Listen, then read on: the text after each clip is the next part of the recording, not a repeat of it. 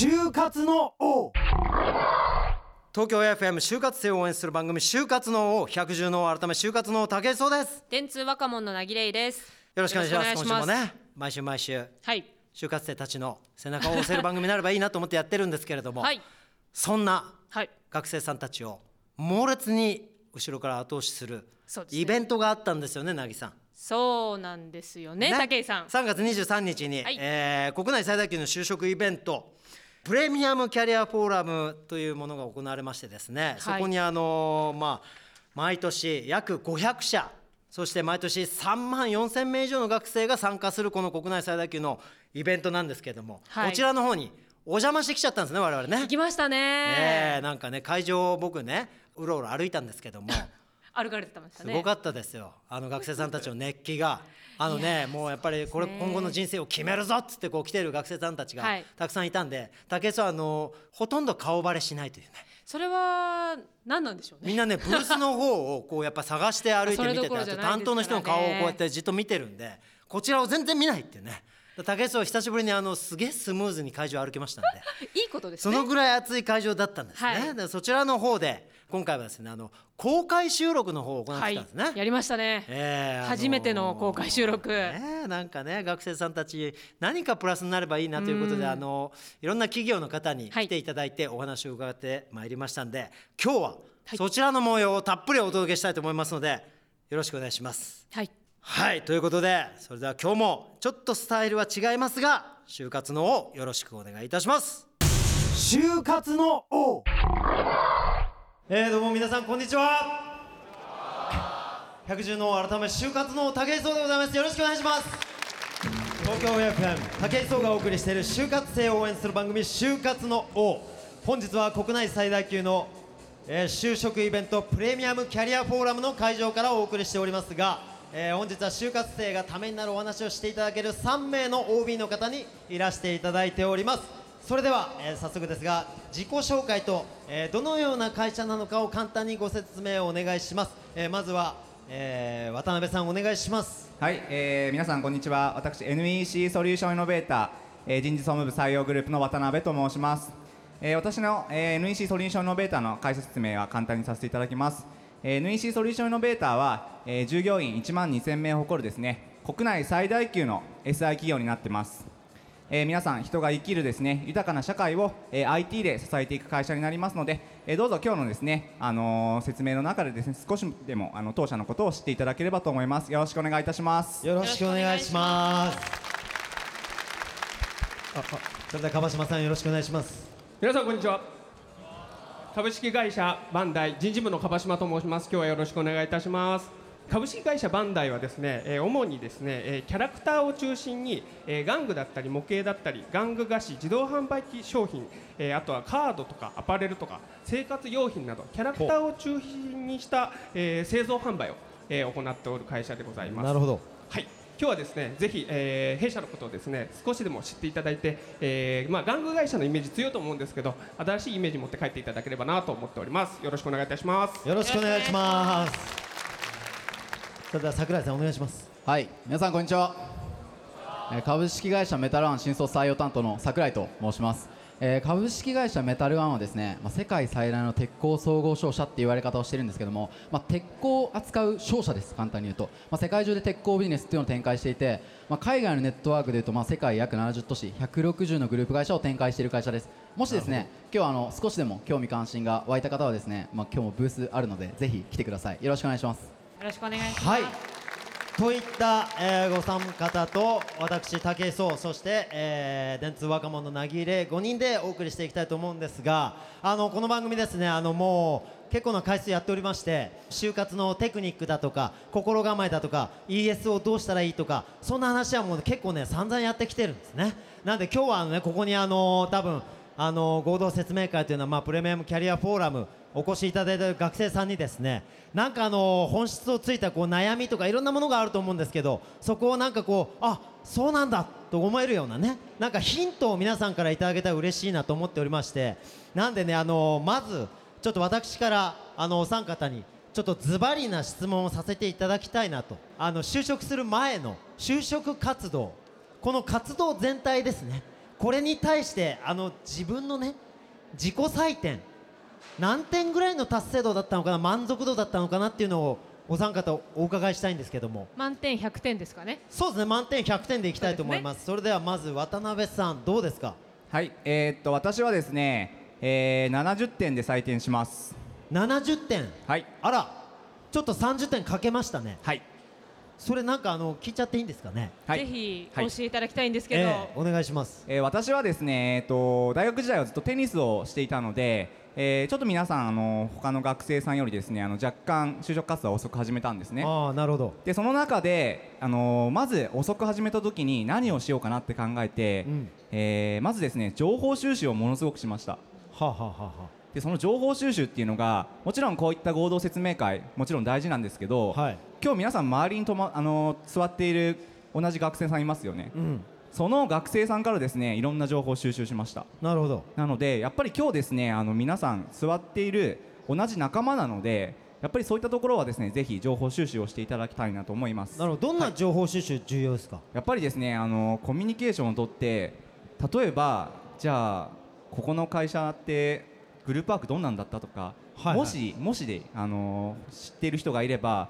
教えてくれたりするんですよ。ね。ああそうなんですね、うん。なるほど、はい、なのでそういった隣の席に座ってる人とかに話しかけてみてってことですか？あそうです。あの常に私は自分から話してましたね。ああそうなんですね。はい、なのでそういうところでまず情報収集力するのはあのものすごくやってたんですけど、うん。その残り30点何が足りなかったかっていうとそうですね。そこを聞きたいですよね、はい。あの30やっぱりです点足りないっていう、ね最後の方でじゃあ自分は何をしたいんだろうかっていうあの本当にやりたいことがですね分かんなくなってしまった時期があってなるほど。就職活動中に、そうですね、はいはい。そこでちょっと就職活動をやめてしまった時期があったのでやっぱり今の段階で皆さんが何をやりたいかっていうのは見つけておくべきだと思いますね。ただねあのー、20若干22歳でしょ？21歳の人もいるのかな？そんな時にね意外とその本当に自分の人生でやりたいことなんてはっきり見えてることなかなかないじゃないですか、そうですねはい。ね、そこがやっぱり皆さん問題ですよね。そこの解決策ねちょっとこの後皆さんに伺っていきたいなって僕は思うんですよね、い、いですか？後ほど伺って、はい。じゃあまず70点ということで、はい。わ渡辺さん。はいありがとうございます。じゃあ続きましては川島さん。いかがですか？はい、えー、僕はですね80点ですね。80点。えーえーなんで20点って思われますよね、はい、その すみません、ね、残った20点なかなうかんそうですね。興味深いですけど。僕なかなか就職活動が決まるのが早かったんですよ。ああ、そうなんですか。ただ前半戦で、えーっとちょっと僕広告代理店に行きたくて、はいはい。で受けたところにちょっと片っ端から落ちましてなるほど。で若干へこみつつ、はい。ちょっとどうしようかなこれからちょっと自分が行きたい会社ちょっと一回なくなったなって思った時に、はいは弊社をですね、あの先輩から聞きまして、はいあのバンダイって会社あるよっていう話を聞いた時にい。うん。カバちゃんってあすみませんカバ島って言うんですけどカバちゃんって言われてるんですけど、はいはいすみません、ねえええっとなんか面白いものを作るの好きだよねっていう話をいただいて、はい。その方はあの他の会社だったんですけど、うんバンダイっていろんな会社いろんなことやってる会社あるからちょっと受けてみなよって言われて、はいはい最初そこから取っかかりで入っあていきましたそれがきっかけだったんですね。はいでまあ選考進むにつれてちょっと、まあ選考進みましたよみたいな連絡が来た時に、うん。どんどんどんどんちょっと会社のことを好きになってくるので、僕も方も全然会社のこと知らなかったんですけど企業を調べていくと、うん。あ確かにみたいなこうテレビ番組も作ってるし、まあ、商品とかおもちゃだけじゃなくて生活用品とか作ってるので、うんいろんなことできる会社だなと思って最終的に、まあ、決めさせていただいてで4月に早めに内定が当時いただけたのでなるほど。まあ最終的に良かったなとではあったんだけども、はい。あの第一希望軍であったその広告代理店みたいなところとは離れてしまったことが、まあ20点のマイナスなんですかね。そうですね。その後、まあ視野が広がったのが良かったかなと思って。はいなるほど、了解いたしました。それでは最後に桜井さんいかがはいでしょう？私も80点です、あらこれ100はい点満点の人が誰一人いないって面白いですね。はい。まどうなんですか？そのそうですね。そのはい。20点っていうのは、うん。まあ、もうちょっといろんな人に会えたのかなと。OB 訪問とかもっといろんな情報収集ってできたのかなっていうのがあって、はあはあ。はあ例えば、まあ、採用担当としてこうやってブースにいるといろんな企業さんのことを知ることができるんですよね。ええ。で一応就職活動中いろんな業界見ようと思っていろんな人と会ってたんですけどそれでもまだ今となってもえこんな企業あるんだっていう気づきがまだあるんですよ。なるほど。社会人として活動している今もさらにそういう気づきがある。なので、まあ、学生の時にいろいろ見てたらまあずっと発散しちゃって、まあ、結局企業決めれないってことになっちゃうかもしれないんですけど、はいはいはい。はいまあとはいえもっと見ることできたんじゃないかなっていうのは思いますね。なるほど、はい、っていう意味で80点と。という意味で80点、はい。あーいろいろありますね。皆さん。もっと見れたんじゃないか、ねえ。学生の皆さんどうです？なんかまだ情報足りないなとかもっとこんなの欲しいなみたいな人っています？あでも結構なんか満足してんのかな？意外とね。意外ともうなんかあの僕はこういう方向に進みたいっていうのが心の中で決まってる人います？あ結構いるんだ。3分。の1ぐら3分のい1半分。そ半分いかないぐらいあ決まってるんですね。意外と皆さんしっかりしてるんですかねでもなんかやっぱりあの大事じゃないですか。自分が行く会社を決めるって。特に大学卒業するぐらいのまだ社会のことを知らないでいた自分って。今の自分とはちょっと違うじゃないですか。でその時の自分がじゃあどうやってその今の会社を選んだのかっていうその決め手みたいのをやっぱその70点80点っていうまだまだちょっと足りないものがあるんだけどって思ったにもかかわらずその決め手みたいになったものを教えていただきたいんですけどどうですかね渡辺さん。はい。えーっと私はですね、はい。えーまずその会社選びの前にやっぱ自己分析って皆さんやりますよね、自己分析を小学校から振り返りましたね、はいはい。で小学校から。小学校から、はい。例えば小学校の時はサッカーが好きだったなとか、そういう、あのうん。本当にシンプルなことでいいと思うんですよ、はい。で私が最終的にたどり着いたのは、うん。私は、えー、と結構実は真面目でなんというか名前に正義って入ってるんですけど私、はいはいはいはい。正義って書くんですけど。確かに正義正義結構その正義感があるなみたいな責任感のある仕事をしたいんだなっていうのが最終的に結びつきました。あそうなんですか。はい、それで、えーなんで今回 IT にしたかっていうのがですね、はいはいはい。えー、と IT って皆さん、あのーあらゆるところにあるんですよね今日のこのブースの、うん。なんですかね装飾だったりとか、はい。えー皆さん使っているスマートフォンだったりとか、本当にあらゆるところにあって、うん。それって社会のインフラを支えてるんですよね。なるほど。今日ここ、はい。ねいらっしゃってくださって皆さんもその IT の情報を元に来てくださった方多分多いですね。はい。うん。そこでやっぱりその IT で社会を支えるっていうところでまずはい IT 系に就きたいなと思いまして、なるほど。じゃあその IT の会社であの働くときに何が大切かなと思ったのは、やっぱり人なんですよね。人が IT って作っていくんですよね。ほものではないんですよね、はいはいはいはい。なので私はその自分の会社 NEC ソリューションイノベーターの人を見て、本当に真面目な人が多かったんですよ、うん。で今実際会社入ってもものすごく真面目でまっすぐな人が多い、まあ、こういった会社に惹かれてですね私は最後決め手でここに入社しました。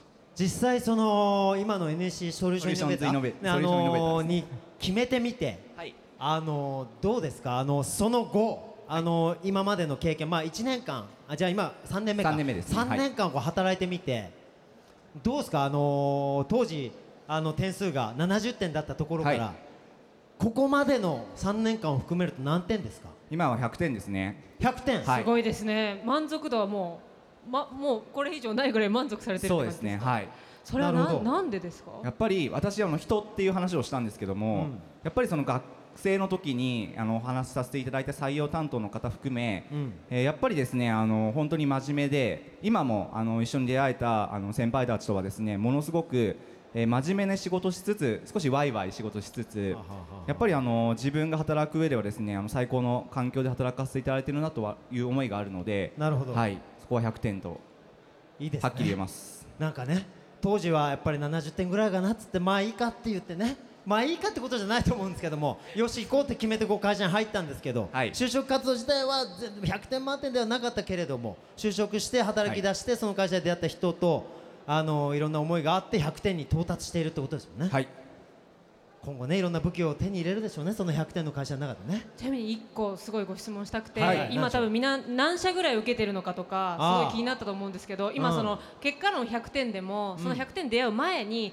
何社とこう戦った結果に今至ってるんですよ。あーなるほど、うん。えー、と面接自体は20社ぐらいでしたが、えー実際会社回ったのは70社ぐらい回りましたね。70社。はい。すごいですね。内定ってどのぐらい内定は6つぐらいいただきましたが6つぐらい。やっぱりあの先ほど桜井さんもおっしゃってたんですけども、うん。いろんな業界皆さんにやっぱ見てほしいんですよ。うん。なるほど。自分のはい。志望してる業界以外も見はい。るとプラスがあるってことなんですね。そうですね。そうすると少し就職活動で楽しくなると思います。自分の知らない世界を知ることができるので。はああなるほどね、はい。どうありがとうございます、いありがとうございます。じゃあ次川島さん。どうですか？その決め手。まああの川島さん結構スムーズにポンってね決めちゃったんですもんね、はい。そう一番の決め手って何だったんですか？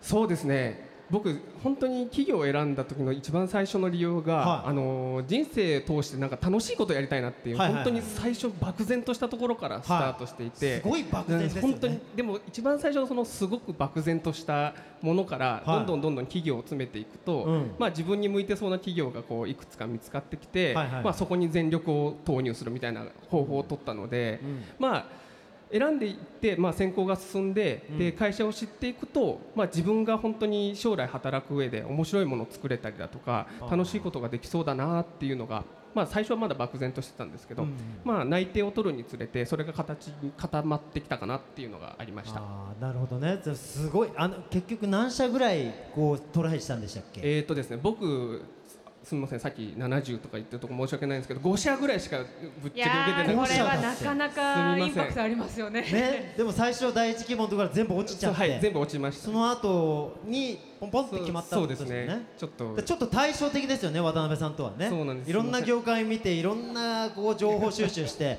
悩んで一回就職就活動やめちゃったりとかして渡辺さんと比べるとあのスッと先輩から紹介されて受けに行ったところでポンポンポンと泣いていただいてみたいなしかも川島さんあれなんですよね。美大なんですよね。そうなんです。美大出身なんで特殊ですよね。特殊なんですけどちょっとね。大学の先輩にちょっと受けてみたらって言われてそこからスタートそこから入りました。で会社のことを見て自分の求めてる面白そうな業務がたくさんあるなと思ったところから決めたってことなんですか？はい。なるほどね。そうなんです。ちょっと対照的なお二人ですよね。じゃあもう一方桜井さん、、はい。いかがです？えっと私はですねまあ自分の価値観って精査した中で、うん。ハングリーな環境どこに一番あるのかなっていうので決めていったんですよね。ハングリーな環境。はい、要は自分よりレベルの高い人たちとやるならレベルの高い目標に向かって仕事したいって思ってたんですよ。なるほど。そのレベルっていうのはどういう、どういうことがレベルなんもですうその人に関しては正直な話、もう感覚でしかないんですよね、はいはい。あこの人すごい魅力的だなとか自分がこの人優秀だな感じること。そうですね。それかもう正直判別できないなっていうふうに落ち着きました結で局結構いろんな人に会われたってことですか？結構合いましたね。さっきまだ80点って言いましたけど、はいはい。他の人よりはだいぶ合ってると思いますね。あいろんな業界の方とか、はい、へでまああの自分よりレベルの高い目標ってどういうふうに測ろうかって考えた時に、やっぱり若手からバリバリ働ける環境かなっていうふうに最後決めたんですよね。なるほど。要は若手からバリバリ働けるってことは自分よりレベルの高い何か課題が与えられてるってことだと思ったので、うん。まあ、そういう環境ってどこかなっていうのをいろいろと見てました。で結果的に、まあ、どういうふうに判別していったかってことなんですけど、うん。私は採用担当の話を掘り下げることで決めていったんですよね。はいはい。どういうことですか？っていうのも、まあ、いろんな採用担当プレゼンとかしてますけど、まあ、30代とか40代がプレゼンしてるところもあれば実は私新入社員なんですよね。1年目で、で1年目でずっと今日も一日中プレゼンしてたんですけどうん。そういう会社って結構あるじゃないですか。じゃあ後者の方が任されるんじゃないかなって最初思ったんですよね、はいはい。それがきっかけでただ1年目とか2年目がプレゼンしてる企業も結構あるとうん。いうことで、そこをどう判別するかっていうのでその人の仕事内容を掘り下げるっていうのに至ったんですよね。要は他の会社さんとかって結構採用戦略、まあ、地図を描く部分ってもう少し上の方がやってるって方が結構多かったんですよ。はいはいなるほどなるほど。でも手を動かすのは、まあ、全国を回ってプレゼンしてるのは1年目とか2年目の若手だとはいはい。いうところが結構あったんですけど、うちのメタルーンの社員当時2年目の方に私学生の時に話を聞きに行ったら、うん。あそれ全部俺がやってるよと要はどういう学生を取っていってどういうコストをかけていって、はいはい。どういうスキームを構築してっていうのを2年目が考えていてではあ。1年目と2年目が2人で全てのコンテンツを考えていってたんですよね。かつ全国回ってたのも1年目2年目というのを聞いてもう学生にとって一番近い採用担当がこれだけ任されてるんなら、はい。それ営業に行っても一緒なんじゃないかなと思って。なるほどなるほど。でメタルワンがいいって思ってこの会社にしたんですよね。かなりハングリーですよね、その状況ってね。すごい伝わるものがありますよね。うん大役を任せてくれるんじゃないかっていう希望があったってことなんですね。はいそうですね。はあいろいろあるねなぎちゃうん。んどうこういう学生さんたちっていうかね、まあ、今学生時代の話も聞いたけどこう、まあ、三者三様じゃないですか意外と。本当そうですよね。どうなの？今の学生さんたちって。いやー今のなかなか私一応あのもうラジオ聞いていただいた方ご存知かもしれないんですけど、うん。一応学生さんの研究とかいろいろしてるんですが、はいはい。あの全部いていると思います。実際本当に5社ぐらいの方もいれば、うん。70社100社エントリーシート出して全然受からなくて本当に就活1回やめちゃって、うん。で私が会ってる子たちの中で一番多いのは、やっぱりちょっと途中で疲れちゃってもう一回考え直すって時期がある方は比較的多い気がします。ああそうなんだね、でもこういうなんかあの先輩のようにもう一度そこからやる気を取り戻して。いやねあの出会った会社で復活さ100点をねなんか自分で上げられるって素晴らしいことですね。いやいいことですね。皆さんいやー。その後ねいい感じいろんなタイプの先輩が今日いて。そうでもねあのーいろいろ思うんですけどあのすとはいえね僕あのーできなかったタイプなんですよ。就職が。僕もねあのすごいどうしようかなって思った時期があるんですよ。この武井壮ですらあの一度も就職したことないにもかかわらずあのだんだんね僕38とか9ぐらいでテレビに出だしてなんとか生活も良くなってきたんですけどそれまでって本当にねあのほとんど働いたことなかったんで あの自分の同い年の周りの仲間たちはどんどん会社でいいポジションになり給料が上がり社会的ステータスが上がりってなっていくんですよ。ほんでああいいな俺もあのああの先輩みたいな会社にいればとか俺もあの同級生のあいつみたいな仕事をしてたらどうなるんだろうとかすげえ悩んだんですよ。そうでしたね。過去何度かええ。ラジオの中でもお話しされて、でも結構鉄の鉄の意志みたいなものは反対側にあって俺はなんとか自分の人生をあの自分のやりたいと思う楽しいと思うことであの全部埋めてやろうっていう思いがあったんですけどなんかねやっぱ悩むじゃないですか。でもこう決めてあの入ったこの会社員になった皆さんって俺からしたら多少ちょっと憧れがあるんですよね。まあそうですよね。なんかねでもギャップとかあると思うんですよ。なんかあの自分がこう決めて入った会社だけどもちょっとなんかなんていうんだ。いいギャップもあのそうじゃないギャップもあると思うんですけどなんかどちらかの入ってみてこうだったみたいな驚きみたいのってなんか経験であります？どうですか渡辺さん？はい、えーとですね、私は IT の会社に勤めてるんですけど、うん。皆さん IT ってちょっと会社的になんか少し暗いなみたいな雰囲気思いません？少し まあ暗いってイメージ僕ないですけど結構 IT,、まあね。IT はい。産業だぜみたいな感じで、はいはい。ちょっとこう陽気なんだけど IT の作業って言ったらなんかこうね。カタカタパソコンやってんのかなみたいなはい。イメージはちょっとありますよね、はい。なんかね。会場の皆さんも結構苦笑い気味にうーんっていう。あの別に採用に今関係ないから大丈夫です。大丈夫です、はい。どうなんですか、はい。その辺。その少し SE っていう仕事が皆さん少しなんか暗いなみたいなイメージあるかもしれないんですけど、SE システムエンジはい。ニアは実際そのカタカタプログラムを組んでるのかなってイメージがあるかもしれないんですが、うん実際はそんなことなくて、はい。やっぱりその SE っていう仕事でもお客さんのところに行って足を運んでほこんな問題こんな課題があるからそれをシステムで解決していきたいねっていうのをですね。実際、あのコミュニケーションを取る場がものすごくあるんですね。なるほど。なので社内にいるよりもやっぱり外に出て仕事をしている人っていうのはたくさんいて、はいはい。でかつ、あのー社内がですね結構ワイワイ盛り上がってるんですよね。うんどうやったらその課題を解決できるんだろうとか、うんうん。どうやったら IT で世の中を変えられるんだろうかとかですね、はい。はい実際私があのイメージしてた時入社前はですね、うん。まあ、少しそのなんというか SE って仕事暗いだろうなっていうイメージがあったんですけど、はい。実はそんなことなくて。結構暑かった。暑いですね。あそうなんですね、はい。で僕もちょっとその SE とかなんかあのプログラマーみたいな話聞くと、はい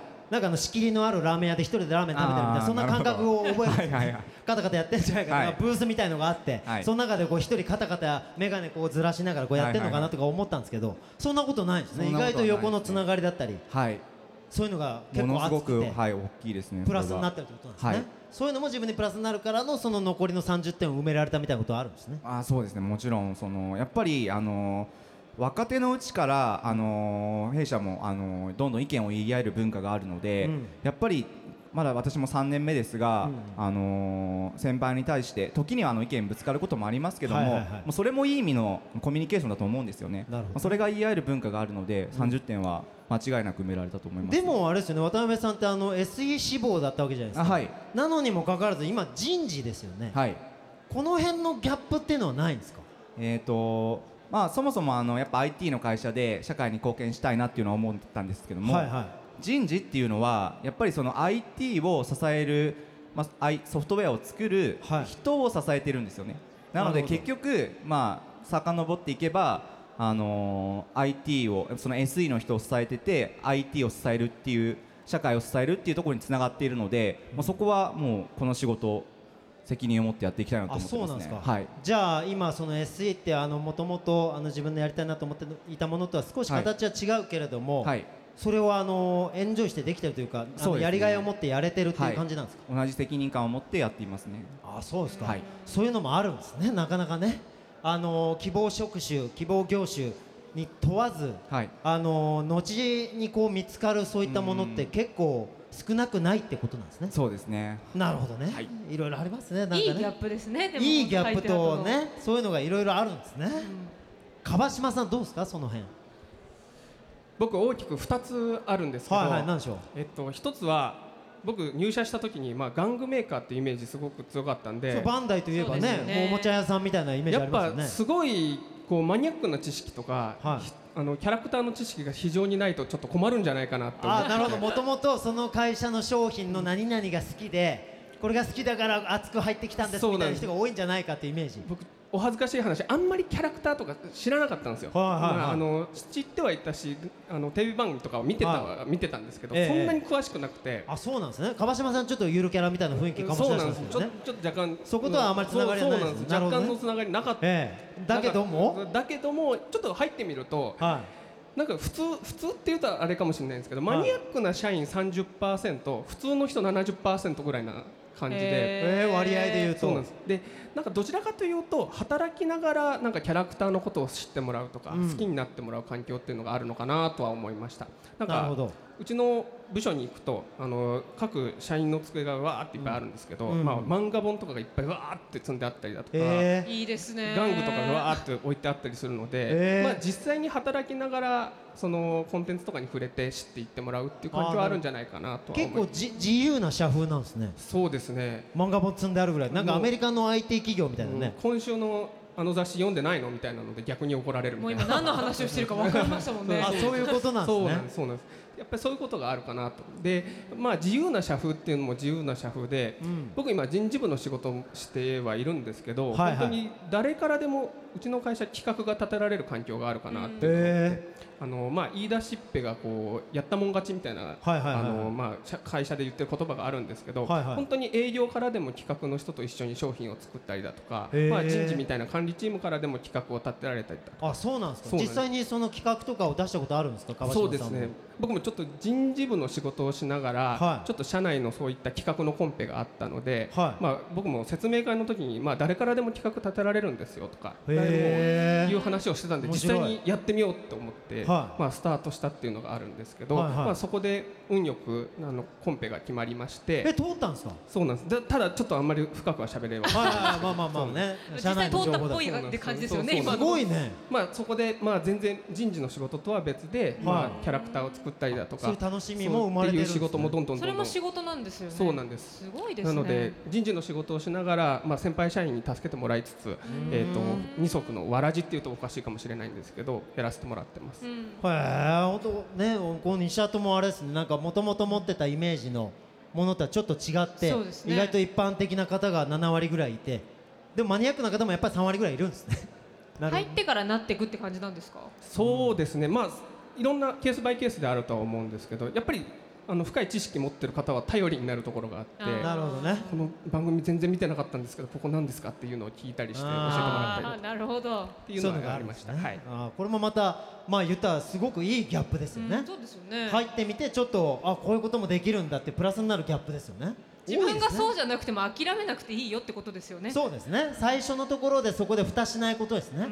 あの興味があったらそこ叩いてみたら意外とそこで広がるってことですよね。そうですね。まあ知ってる人がどんどん教えてくれるっていうのがあるんじゃないかなとは思います。川島さんだって美大なのにね。いやそうなんですそうなんです。よバンダー入って人事やらそうなんです。やらせてくれてるっやて。僕思ってるんですけど、へー。あの僕じ美大出身の人事の人は会ったことなくてほとんどいないです初めてお会いした気が美大出身で人事に採用されたあのそこから企画通すみたいな人はなかなかいないですよね。時代劇を追っかけると結構すごい。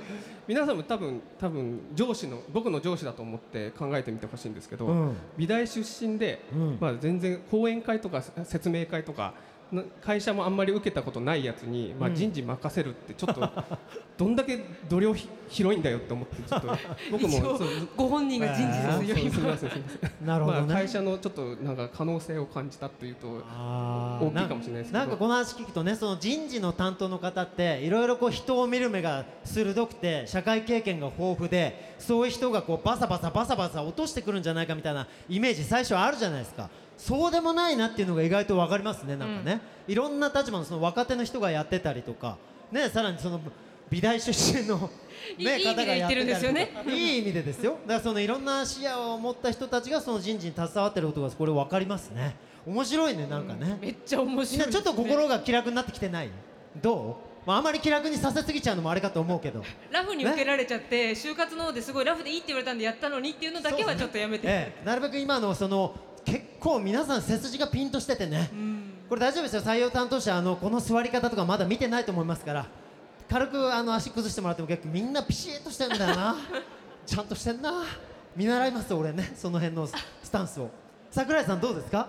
はい。えっと私もちょっと2つあるんですけど、はいはい何でしょう？1つはなんか勝者ってうん。考えるよりとにかく行動みたいなイメージないですか、なんかある。あの勝者バリバリ動いて、ね。あのなんつうんですか？あの商談決めまくるみたいな。なんかいろんな人を巻き込んでなんぼみたいなイメージだったんですけれども、は実際なんか考えるってことをめちゃくちゃ大事にしててもう考え抜いてないと何も行動させてくれないっていうのが現状ではあ。それがこの1年結構びっくりしたところでもう本当にすごいロジックがきっちりとってて考え抜いてないと何も行動させてもらえてないですし、うん。もう何もできないんですよね。考えるっていう工程を挟まないと。はあはあ。これが一番ギャップ大きかったですね。例えばどういう局面でそういうのが一番こうなんて感じるところなんですか？もう全てにおいてなんもうですけど。全てなんだ。全てなんですけどこれをやりますってなった時に、はい。まあ、それを、まあ、承認を取りに行きますよね、はい。その時にもうこっちとしてはもう多分スンって取ってもうバッてどっか行っていろんな人をわーって声かけてやろうってなってたっていう学生の時のイメージだったんですけど、はいはい。商社マンってそんなイメージあります？そうですよね。なんかね勝手なイメージですけど。そうなんですよ。でももうその上司のとこ行った段階でたって終わります。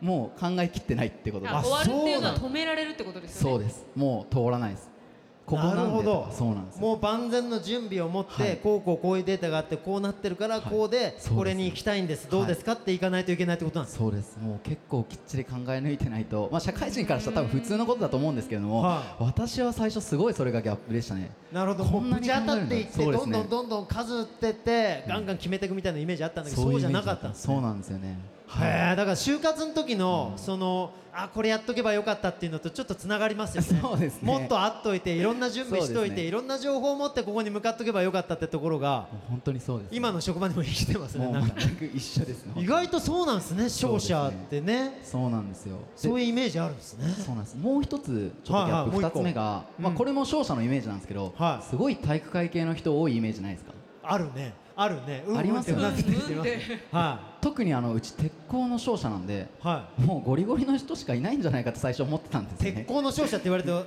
どっちかっていうと俺みたいなやつがそうなんねそうなんですよ武井壮みたいなやつが何人かいるみたいなね特に重役に俺みたいなのがいるからね。そうなんですよ。本当に最初そう思ってたんですけど、はいはい。実は本当にそういうこと全然なくてもう全然スポーツとかやったことないって方も本当にいるんですよね。ああ。ただ、まあそうなんです。ただ、うん。すごい負けん気が強いとか絶対やり遂げるまで諦めないとか、うん。なんか体育会の気質を持っている人はやっぱり多いなっていうのは思いましたね。なるほど、はい。結構情熱あふれる人は多い。そうですね。それは多いと思います。ガリガリでも情熱持ってる人とか結構いると思多いうんでねですす。本当に多いです。はい なるほどね。がまあ体型の問題とあと所属の問題じゃない。関係ないってことマインドっていう。確かに俺みたいな体格したやつで諦めやすいやつも結構いますね。そうですね。そうね。俺もまあまあ諦めやすいタイプですけどね。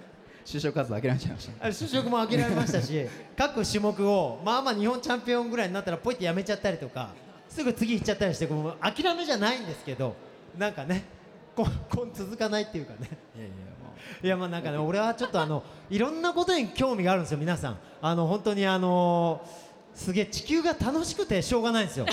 でこんなことを皆さんの前で言うのなんかねあれなんですけどあのでもこの先輩たちがね今感じてるのはあの皆さんがね不安に思ってるとこあるじゃないですか。俺この会社で本当にいいのかなとかこの職種この業種でいいのかなとか思ってねどこに自分の人生をこう時間を大事な時間を捧げようかってこう悩んでることあるじゃないですか。でも入ってみて自分が思ってたよりも楽しめてるってとこが彼らの一番のあの皆さんとの今の違いだと思うんですよ。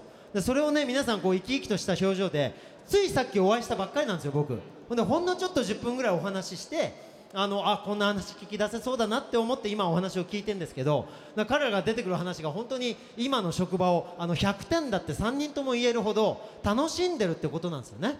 だこれすごく重要であのやっぱり選ぶ前あの皆さん70点80点70点とおっしゃるようにいろんな不安があってなんかいろんな葛藤があったと思うんですけどもあのー入ってみたらねやっぱり会社の中にはいろんな人がいて自分の力になる仲間がいてで自分の力を伸ばしてくれるお仕事があってそれを考えさせてくれる先輩たちがいてっていうね。多分あの就職活動今は不安がたくさんあるでしょうけど多分進んだ先にあるものはそのマイナスなことなんてほとんどなくて多分自分を成長させてくれることのが多分すごく多くてですね。で僕もあの就職活動はしてないし就職もしてないんだけどあのあらゆる現場にあのあらゆるその業界とかいろんなスポーツとかを体験してきてその全てがあの今の武井壮のこの生活を支えるあの全て武器になってますからあのどこ行っても不安だったんですけど始める時大学で陸上を始めた時もあの大学で陸上始めるやつなんかいないからあの大学3年で十種競技始めたんでみんなにちょっと笑われてたんですよ。お前遅えよっつって。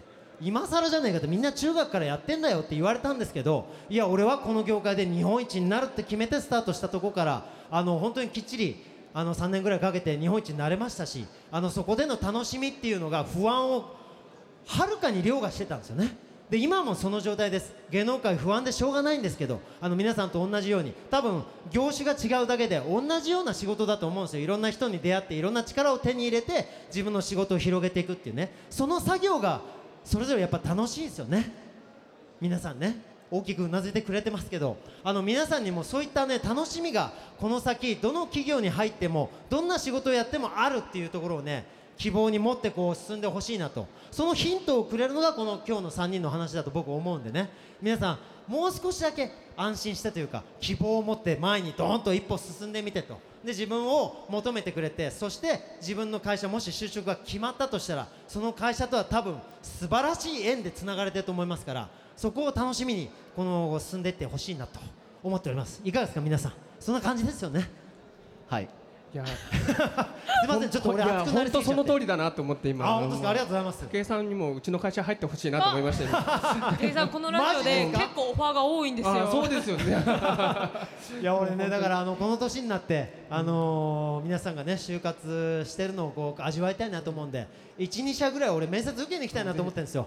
いろんなことやってみたいとかさっきおっしゃられてたじゃない本当そうなんですよ本当抜群に合ってると思うんで本当ですか？バンダイさん。ぜひっていうとおかしいかももししれない。かしたら面接行くかもしれません。よろしくお願いします。ははい。楽しみにしてます。ありがとうございます。あのー皆さんからねあの素敵なお話伺えたところで、あのー今日はねこれだけじゃなく、あのここにお集まりの皆さんにもアンケートをねそうですね。いただいてるんですよね。はい。あのこのイベントね今回あの約500社が出展されていると。そうです。であの毎年3万4千名以上の学生さんが参加してるということでね。はい。なんかその皆さんにアンケートいただいてないそうですすねさん。はい。あの多分何名かあの先着実は100名の皆様に記入いただいたアンケートがありましてはいはい。まあさすがにちょっと全部は難しいんですけれども、実はもう選んでありましてなるほど。えっ、と3つぐらいまあちょっとお時間の範囲内ですが、はちょっと今回質問をもらってんですよね。はい、ご紹介していきますので実際ここで答えていきますので、はい。えっとまず1つ目いきますね、えっと富山大学の川本さんいらっしゃいますか？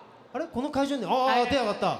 川本さん。ありがとうございごます質問ありがとうございます。じゃあ、なぎの方からそのご質問をご紹介させていただきます。読ませていただきますはい。えーちょっとあのいろいろ書いていただいたんですけど一つ、はい。えー重要なのは学力それとも個人の能力将来性はどこであるのか、まあ、どこで見ているのかっていうことですよねはい、そうですね。そこがちょっと気になったので、はい。なるほど。なんで学力なのか学力なのか、個個人人のその学力以外も含めたなんかの特殊能力だったり、なんかいろんな能力だったり、もしくはそのコミュニケーション能力なんかどそうですね。こなのかっていう。人のどこを一番見るのかなっていうのをいやーちょっとお聞きしたいです。ね。将来性はどこであるのかっていうのがもうあれですよね。一番聞きたいところですよね。将来性はどこである？どうですか？皆さんこの質問。お三方もうなんかランダムに答えていただいてえっとですね。いいですか？あいいですよ。もうどんどん話してください、三人で。えーバンダイよく言ってるんですけど、はい。本当に学歴とか、うん。文系理系とか全く関係ないです。まあ、実際に僕も美大出身なのに、まあ、人事の仕事もしてますし、はいはい。うちの場合はに関しては、えーまあ、個人それぞれのですね本当に自然に話してるかどうかっていうのがすごく大事だなと思っていてこの人が本当にどういう人なのかっていうのを、まあ、僕もはじめ面接官の人たちも全員が本当に知りたいと思ってるんではい。なんかどうしても、まあ、よくこの番組でも話になるかもしれないんですけど、はいはいはい。どうしても一辺倒な答えになっちゃうとかでもそういうところじゃなくて本当にもうちょっと敬語崩してもいいから本当は何言いたいのみたいなところが聞きたいなとは思ってます。なのでまあ個人の能力とかそういうところでもなくてどういう、まあ、性格っていうのもおかしいかもしれないですけどどういう人なのかなっていうのを本当にあの純粋に知りたいと思ってます。なんかねやっぱ決まり事みたいなそのセリフみたいのあるじゃないですか。この動機を聞かれたらこう答えようみたいな。やっぱそういうのがやっぱり似通ってきちゃうもんなんですねだそこだとその人が見えないってことですよね。そうですね。要は。うちの場合は本当に選考の時も、うん。あの全然私服で来てよくて、はでやっぱりこうやって皆さんリクルートスーツすげえ皆さん似合ってると思今日うんですけど。100%ぐらいですよね リクルートス100%ーツもうね紺色かグレーのリクルートスいますーツよ今一人。あ一人。ねトレーナーの子がいるよ。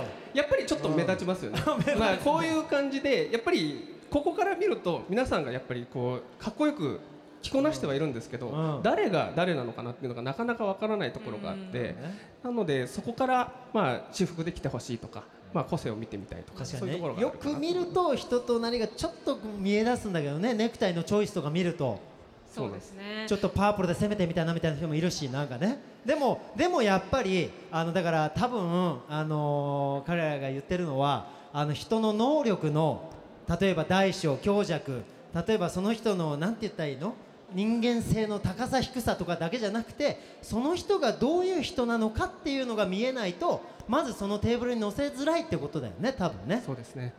多分ね。さっきしかも敬語ちょっと、まあ、あの崩れちゃってもいいっておっしゃってましたよね、うんそうですね。反応した学生さんそれなりに多いと思うんですけど、まあ崩れすぎるのはやっぱり問題だと思いはいますまあただ話の流れ上こう熱くなってちょっと崩れたり気持ちを伝えたいっていうとか方がぜひそっちが出てればってそうでことですすよね。どう？お二人どう？なんかある？それに対して。てか多分どこの企業も同じだと思うんですけど、うん。やっぱりその人らしさっていうのが見えないとこっちも判断しきれないので、うん。っていうのはあると思いますね。そうねあのやっぱり嘘をつかないでほしいですね。やっぱり自分を偽ってるのって分かるんですよね。やっぱりそうね。素の自分を出してほしいですね。うん。そうみんな言うのこの番組に来てくれる人事の担当者の方、うん。すぐ分かるよっつって。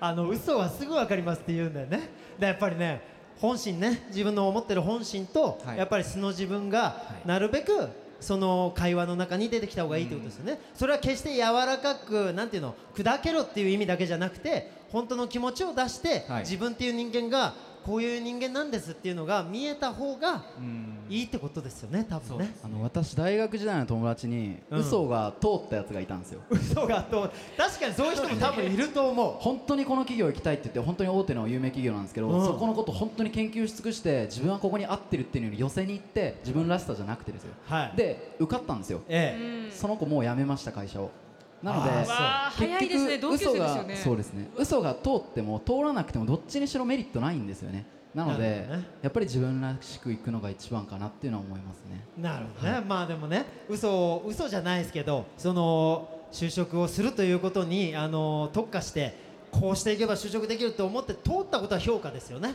だそういう人もいるっていうのはゼロじゃないと思うんですけど、ね。でもそのなんかやっぱりきちっとした話ができたってところを評価して多分会社も取ったんでしょうね。だけども何かやっぱり本人の心の中との折り合いが就職した後にあの良くないギャップで現れて辞めたってことなんでしょうね。だからあのいいギャップもこの先輩たちみたいにたくさんあるしそういう悪いギャップも多分あるだろうし。でもやっぱり見てるのは能力とか将来性とかそういったものよりもやっぱりその人っていう。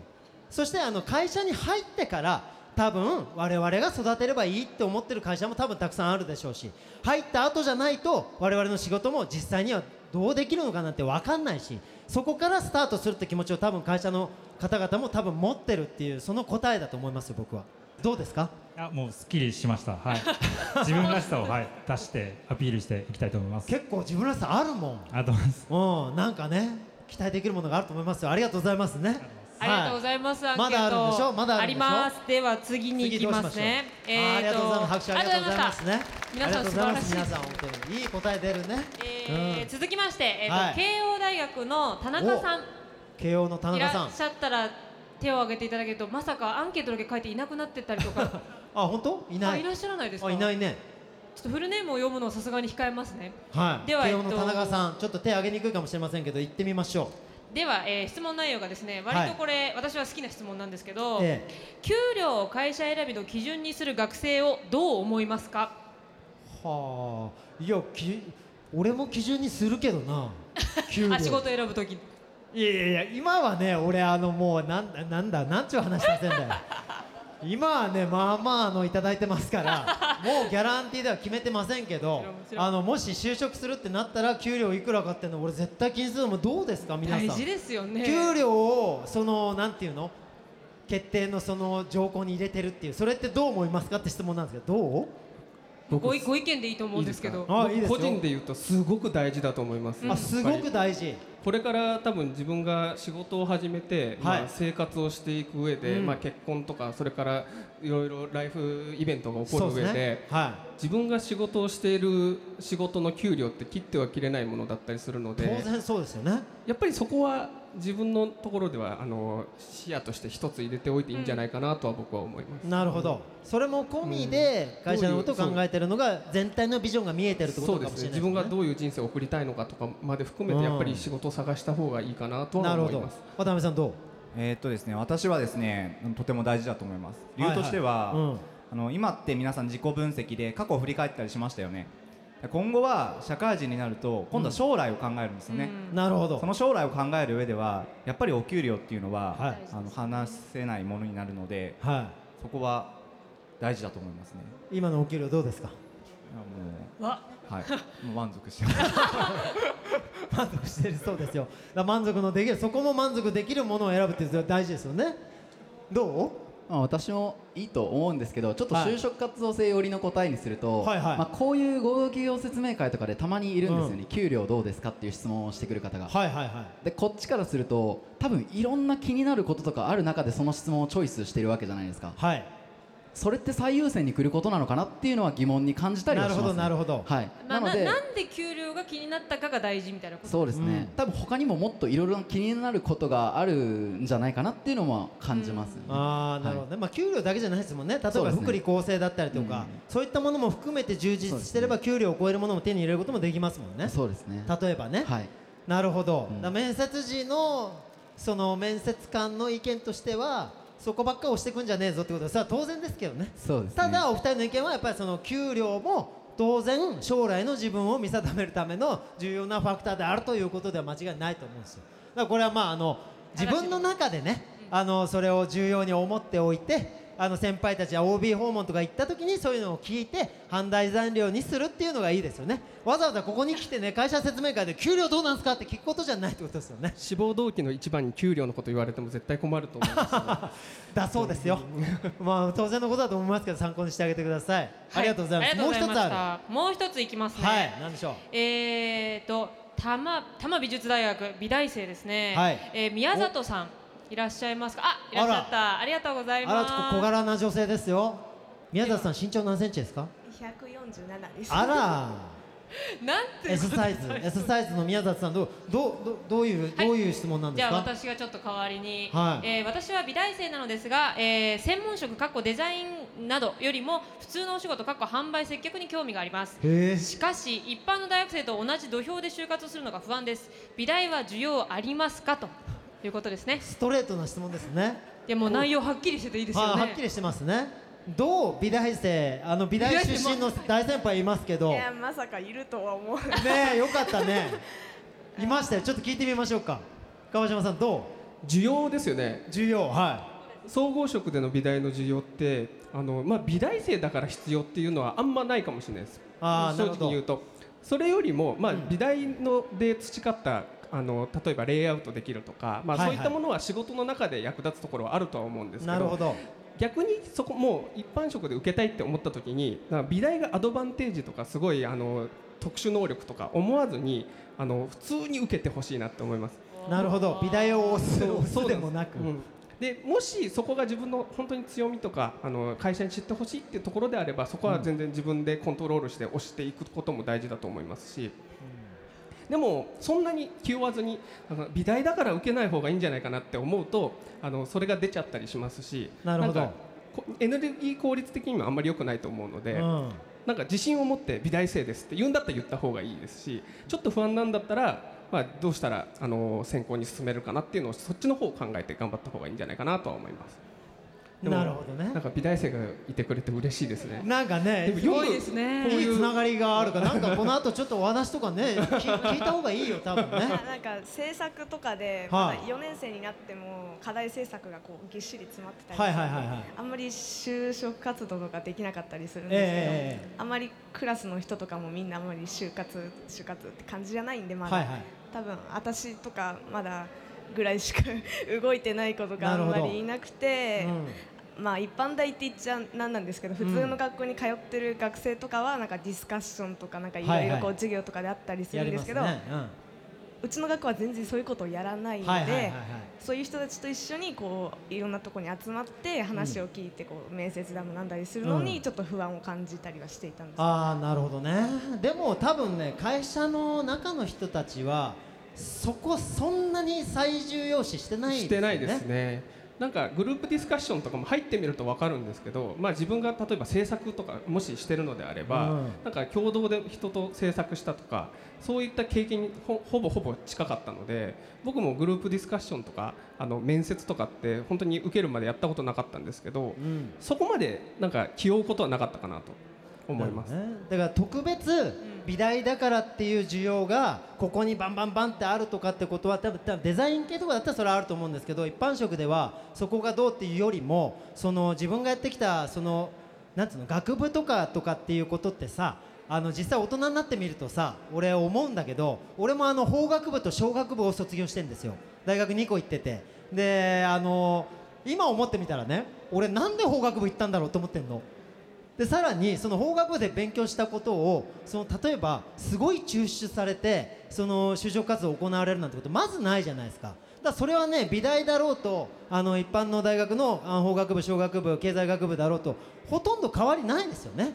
ただその学業を通した活動の中であの皆さんがあのどんなあの自分に対してのスキルを手に入れたかとかあの人とのコミュニケーションを構築できたかとかあの世の中に対してこういうアピールをしてきましたとかそういったあのことはプラスになると思うんですけどあの美大にいること例えばこの学部にいることっていうことが特段あの引っ張られてっていうことよりもやっぱりさっきから言ってるようにその人の人となりとかそういったことが出てる方がプラスですよね多分ね。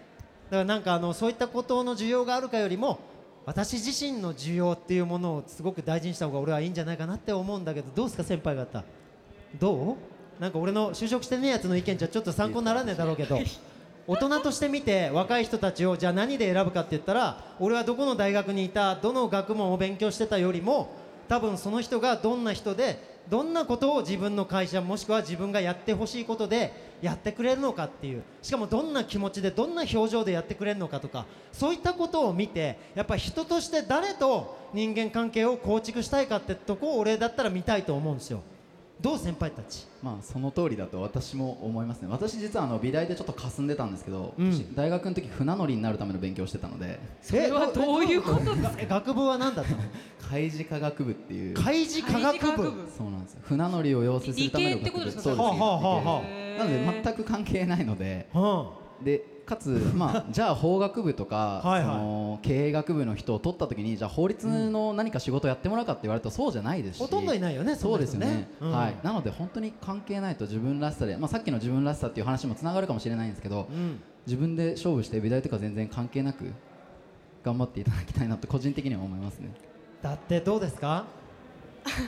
多分自分がすごい特殊性をなんか、な感じてしまってて。自分で感じちゃってんだよがね学校とか行ってもなんか髪の毛が赤い人とかピンクの人とかいたりするんで、はい。なんかこういうリクルートスーツでガシって集まってるところとかもみんなこう同じようになんか頭下げたりしてるのとかちょっと自分的に気持ち悪いなって思ってるところがあって うん。っていうのもなんかそれ割とでもみんなもそうかもしれないですよ。この場だからみんな同じ格好して髪の毛真っ黒になってるだけでうん。昔金髪だったみたいな人多分2か月前まで金髪でしたみたいな人多分いると思うんですよいっぱいいると思うだっねてすげえ肌黒い子とかいるもんな。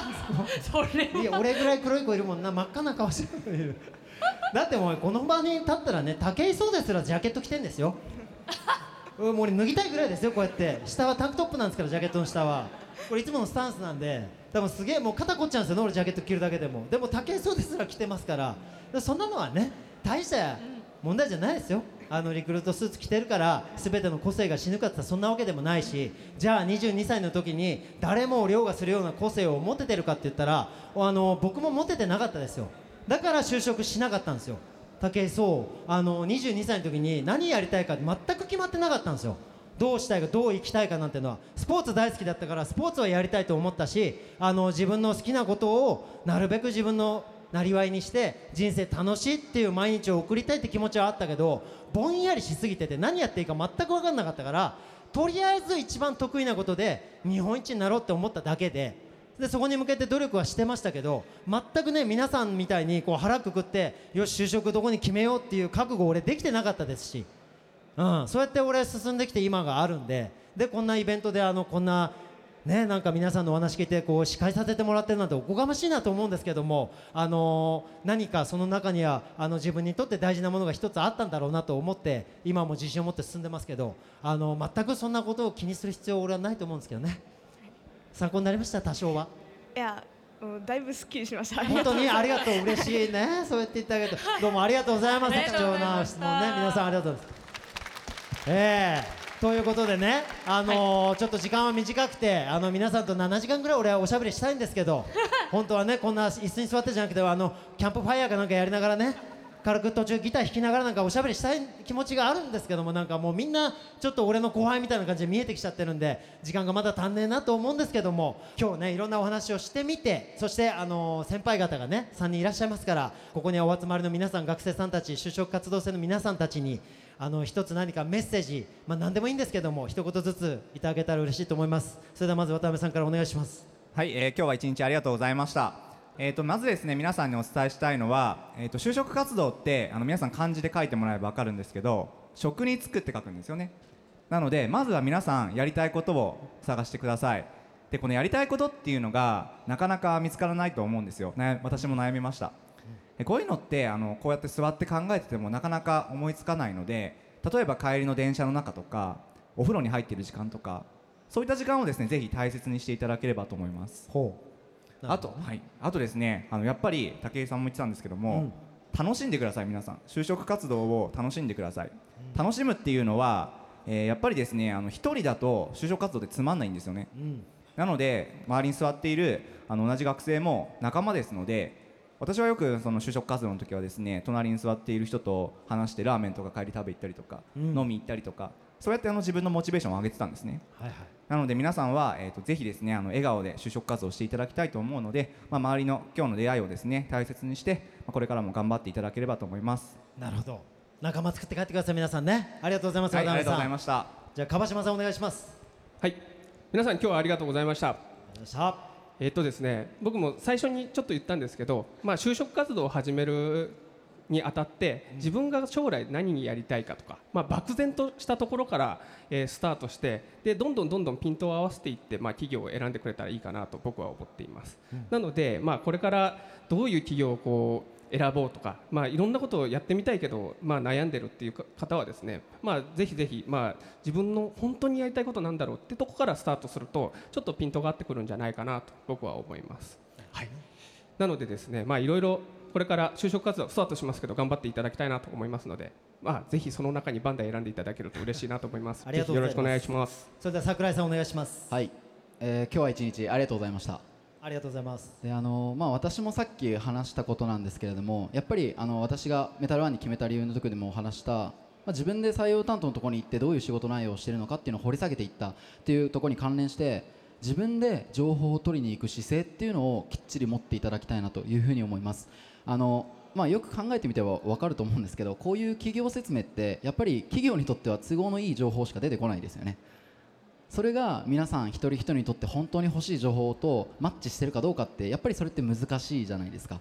なのでやっぱり自分で足を使ってここのことなんですけどちょっと教えてくださいとか社員の人のプロジェクトの話を聞いたところでその人がどういうふうに関わり合ったのかって分かんないじゃないですか、じゃあそれをきっちり掘り下げる。どういう感じであなたは関わっていったんですかっていうのをどんどんどんどん掘り下げていくと。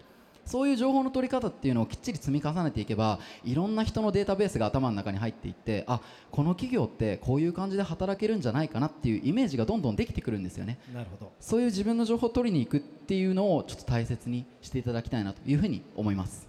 はい。はい、えーお三方どうもありがとうございます。まあ本当に何度も言うようですけど悩みはありますけども進んだ一歩は絶対無駄になりませんからガンガン前へ進んじゃってくださいということでよろしいですね皆さんね。はいねなぎちゃんなんかある？いやもう私は皆さんがおっしゃってることにすごい大賛成でであと本当皆さんなんか寝てる人もいなくてすごいなと思って、綺麗に聞いてくれてんのね。そうなんですよね。ねありがとうね本当に。少しでも糧になったらいいなとそうですねあ思いのこれ今後の皆さんの就職活動のあの多少のプラスになれば幸いでございます。ということで、えー本日ゲストにお越しいただきました NEC ソリューションイノベーター渡辺正義さん。そしてバンダイ、えー、川島治さん、えーメタルワン桜井正義さんのお三方でした。ご協力誠にありがとうございました。ありがとうございました。ありがとうございました。ありがとうございます。就活の王東京 FM 竹総がお送りしている就活生を応援する番組就活の王。そろそろお別れの時間が近づいてまいりました。番組では皆さんからのメッセージを心よりお待ちしております。ご意見質問感想何でも結構です、えーパソコンスマホから www.tfm.co.jp スラッシュ JOB でございます。ということでなぎちゃん。はい。えーいかがでしたかね？あの3月23日行われたあの国内最大級のイベントプレミアムキャリアフォーラムの会場から、えーねあのお送りいたしましたけれども。満員御礼と言っていいですよね。そうですねあの用意していた席は全部埋まってましたね、そして後ろの方にもいろんな担当の方とかね。た立ってましたね、えー立ち見であの話聞いていただいて、はい。でもあのやっぱり一番良かったのは、あのゲストの方ねあの3名いらっしゃっていただいたんですけど、皆さんのあのアドバイスというのがねなんかそれぞれあの学生さんの質問とか、今の悩みに、結構あのビンゴなもんだったと思うんですすよね。でね。なんかなんかね。特殊なかなって思ってきてた質問とかももう思いっきりハマっていて。結構なんかあの最初はねみんな緊張したこう硬い面持ちで座ってたんですけど。みんなリクルートしてきてるし、最後の方結構すっきりした表情で、はい。あの会場を後にしてくれる学生さんが多かったんで、そこが一番収穫だったなと思ってそうですね。一安心しましたね私たちも、ねなんでほんの少しですけど、はい。あの薄い衣1枚ぐらい不安の衣を僕取り除けたんじゃないかなはい。と思いますので、と思いい、かがでしたかリスナーの皆さん。なんかねあの皆さんの参考になればいいなと思ってるんですけども。心の底からそう思いますね。ね。まあ、もしまだまだ俺は足りないよと。まだまだ分かんないことばっかりだよっていう人は先ほどのアドレスにあのメールなどをお寄せください。今後も皆さんのお悩み解決したいと思っておりますので、えー今後も就活の方よろしくお願いします。ということでここまでのお相手は就活の竹総となぎれいでした。また来週お聞きください。ありがとうございました。就活の王。就活生の皆さん就職活動は進んでいますか？全国各地で年間200回開催し毎年20万人の就活生と4000を超える企業が集まる国内最大級の就職イベントキャリアフォーラム。今年も開催。多くの企業仕事との出会い発見の場を提供します。キャリアフォーラムでは先輩社員と直接話せるソーシャルパーティーなど就活生目線のコンテンツが満載。参加予約は日経就職ナビ2016から。今すぐ会員登録しましょう。キャリアフォーラムプロデュースバイディスコ。